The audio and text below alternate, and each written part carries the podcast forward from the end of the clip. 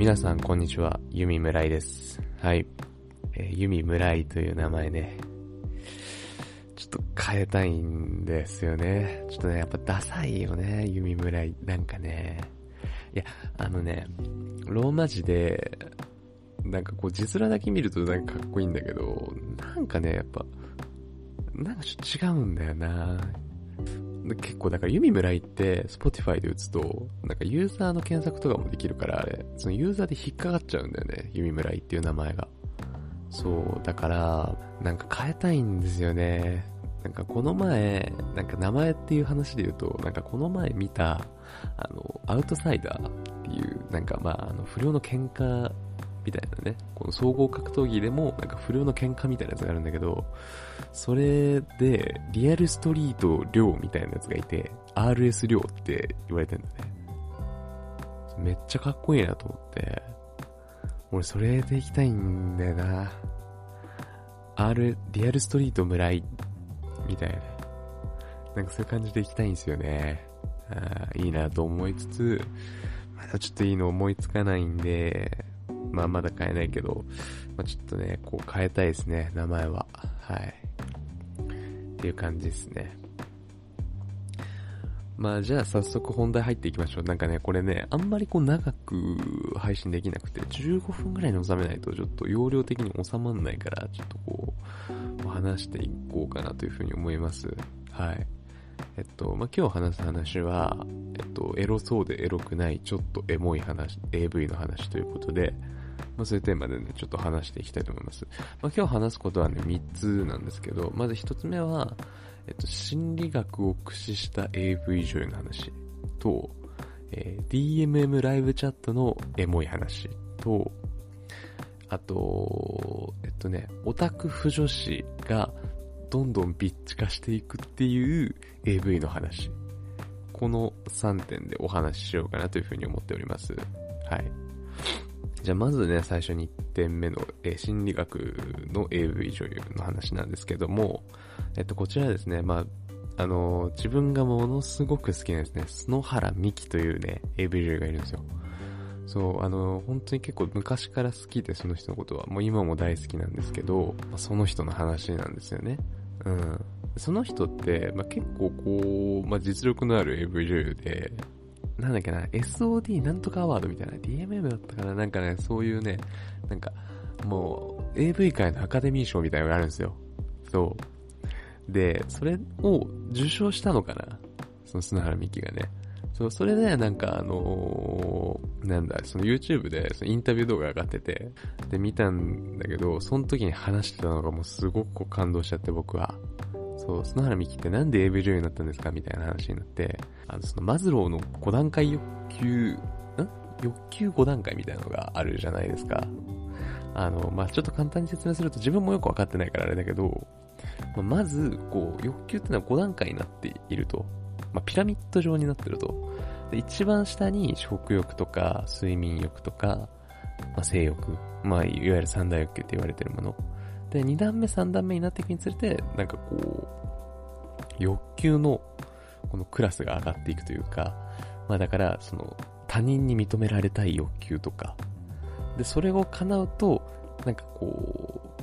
他人にこう優しくしてあげたいとか、他人の人のために、人のために何かしてあげたいみたいな、どんどん、こう、そういう、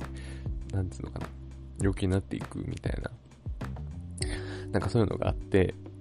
で、それで篠原美希は、それを、まあ、心理学科かなんかだったらしくて、大学が。で、その話を聞いたときに、あの、で、その、一番下のその、一番基本的な欲求を満たせる AV 女優っていう仕事が素晴らしいんじゃないかって言って AV 女優になりましたみたいな話をしてて、あ、なるほどなと思って、なんかあの、だからやっぱり、そこが満たされない人がいるから、AV ってだからちょっとなんか、やっぱ低俗なものだと思われがちだけど、なんかそうじゃなくて、なんかやっぱりその、本当に結構大事なものなんですよね。性欲っていうのは。真面目な話になっちゃうんですけど、そう、性欲っていうのは結構大事なもので、まあ、ご飯食べる、睡眠も取れる。それと同じぐらいやっぱ性欲っていうのは大事なんですよね。やっぱりね。あの満たされない人っていうのがでも確実にいるんですよ。やっぱ今自由恋愛の時代ですから、やっぱモテる人もいればモテない人もいて、その性欲っていう面で満たされない人っていうのは多分もう大勢いると思うんですよ。なんか、だから、そういう人のために、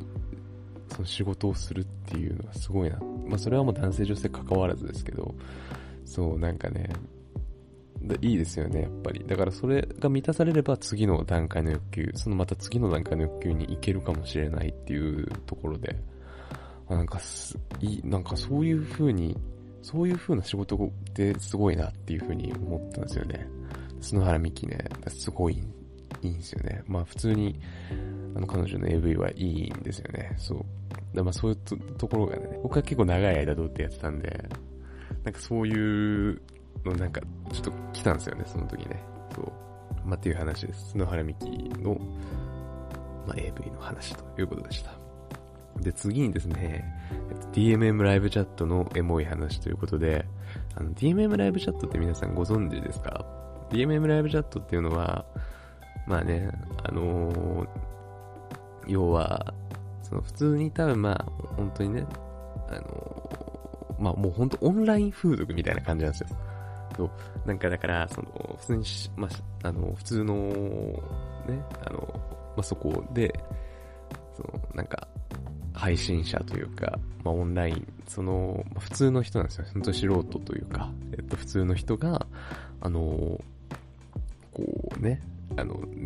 インターネットオンラインで、こう、ちょっとエッチなことをして、それを視聴者が見て、まあ、チャットというか、まあね、コメントを打ったりとかして、っていう、まあ、生配信スタイルの、なんかそういう、ね、いかがわしいサービスみたいなのがあるんですけど、まあ、それをちょっとやっってた時に出会った人がいて、なんかあの、その時見てた、なんか、あのね、32歳ぐらいの人妻の人だったんですよ。で、俺ともう一人コメント打ってる人っていうのがいて、そのコメント、その人、まあ俺はね、なんかね、ずっと見てたんだけど、なんかね、その、こう二人が会話してて、そう、なんかね、あのー、なんか、その、夫の話をしてたんだよね。その、人妻が。そう、夫の話してて、で、なんか、まあ別に、なんか、夫とはどうなの？みたいな話をしてたの、チャットで。で、そしたら女の人の方は、なんかこう、普通にめっちゃ仲いいよ、みたいな。なんか、なんかあの、普段は、平日はなんか単身赴任で、なんかど、どっかに行ってて、休日は帰ってきてるみたいな。普通にこう、結構、一緒になんか出かけたりとかするみたいな話してて、で、それに対して男の方は、ああ、そうなんだ、いいね、みたいな。ラブラブなんだね、みたいな。やっぱ将来は、なんか、二人で、なんかこう、コーヒー飲んだりとか、たまに晴れてる日は外でお散歩したりとか、なんかそういう、なんか平和な老後を送れるような人なんだよね、一緒に、みたいな話をしてて、あ、そうなんだ、みたいな、なんか、いいね、そういうの、みたいな会話をしてたんですよ、その二人が。で、なんかそのチャットの雰囲気です多分伝わんないんだけど、あのー、なんていうか、絶対好きなんですよね、その、人妻のことが。そう、かなりこう、きなんか好きで、多分。で、でも、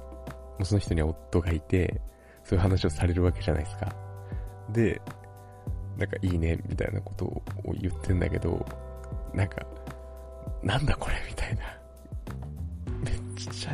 なんだこれみたいな感じになって。そう。あのー、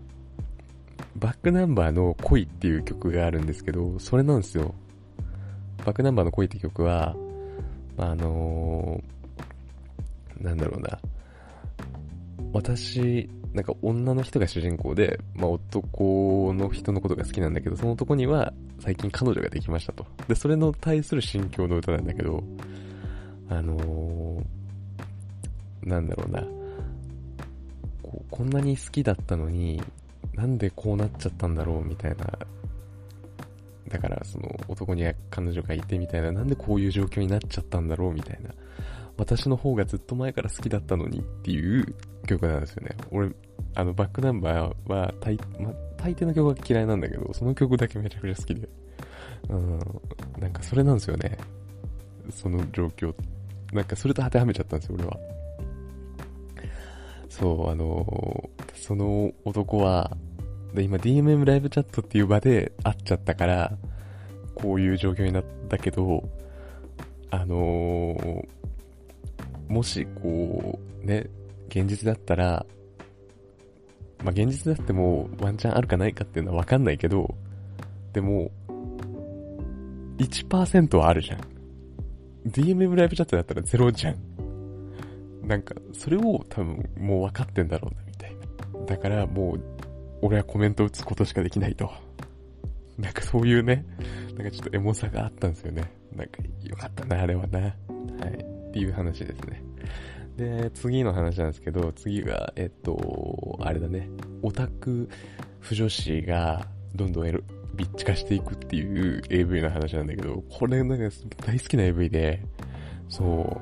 う、あのー、この話の概要をざっくり話すと、まあ、要は、なんかその同じへ、同じね、マンションに、その、同じ大学の、でも全然喋ったことないオタク不女子の子がいるのよ。上の階かなんかに。で、あの、なんか洗濯物するときとかに、なんかちょっとたまに会うんだけど、全然話せないと。で、なんかある日、なんかその屋上でその女の子が漫画読んでたのね。で、その主人公の男が話しかけたの。そしたら、その、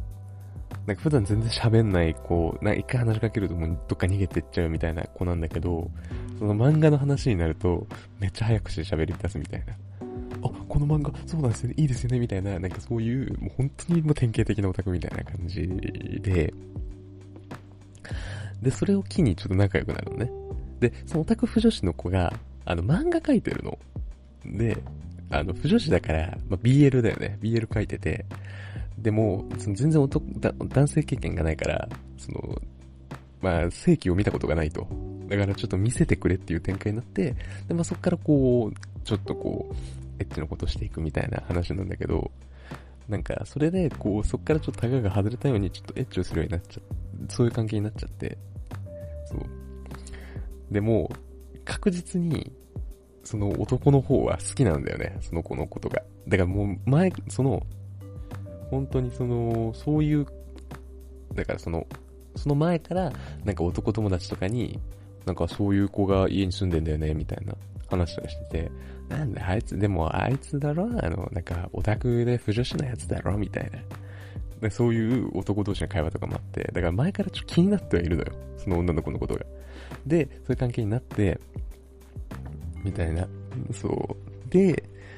そういう関係になるんだけど、それを話を聞いた男友達が、これはやれるってなって、その女の子のとこに行って、そう、その男友達と、でもうね、その時点でもう結構ビッチになっちゃってんの、もう、その女の子の方が。で、その男とせ、まあ、そのことをいたしてる時に、ちょうど入ってきちゃうのね、主人公が。で、お前ら何してんだよ、みたいな。で、言ったら、その女の子は、別に私たち付き合ってないし、いいじゃん、みたいな。そう。どうせ私のことオナホだと思ってたんでしょって言って。で、その男友達で、そっから、その主人公の視点になるのね。そう。で、もう目の前で、その男友達と、ね、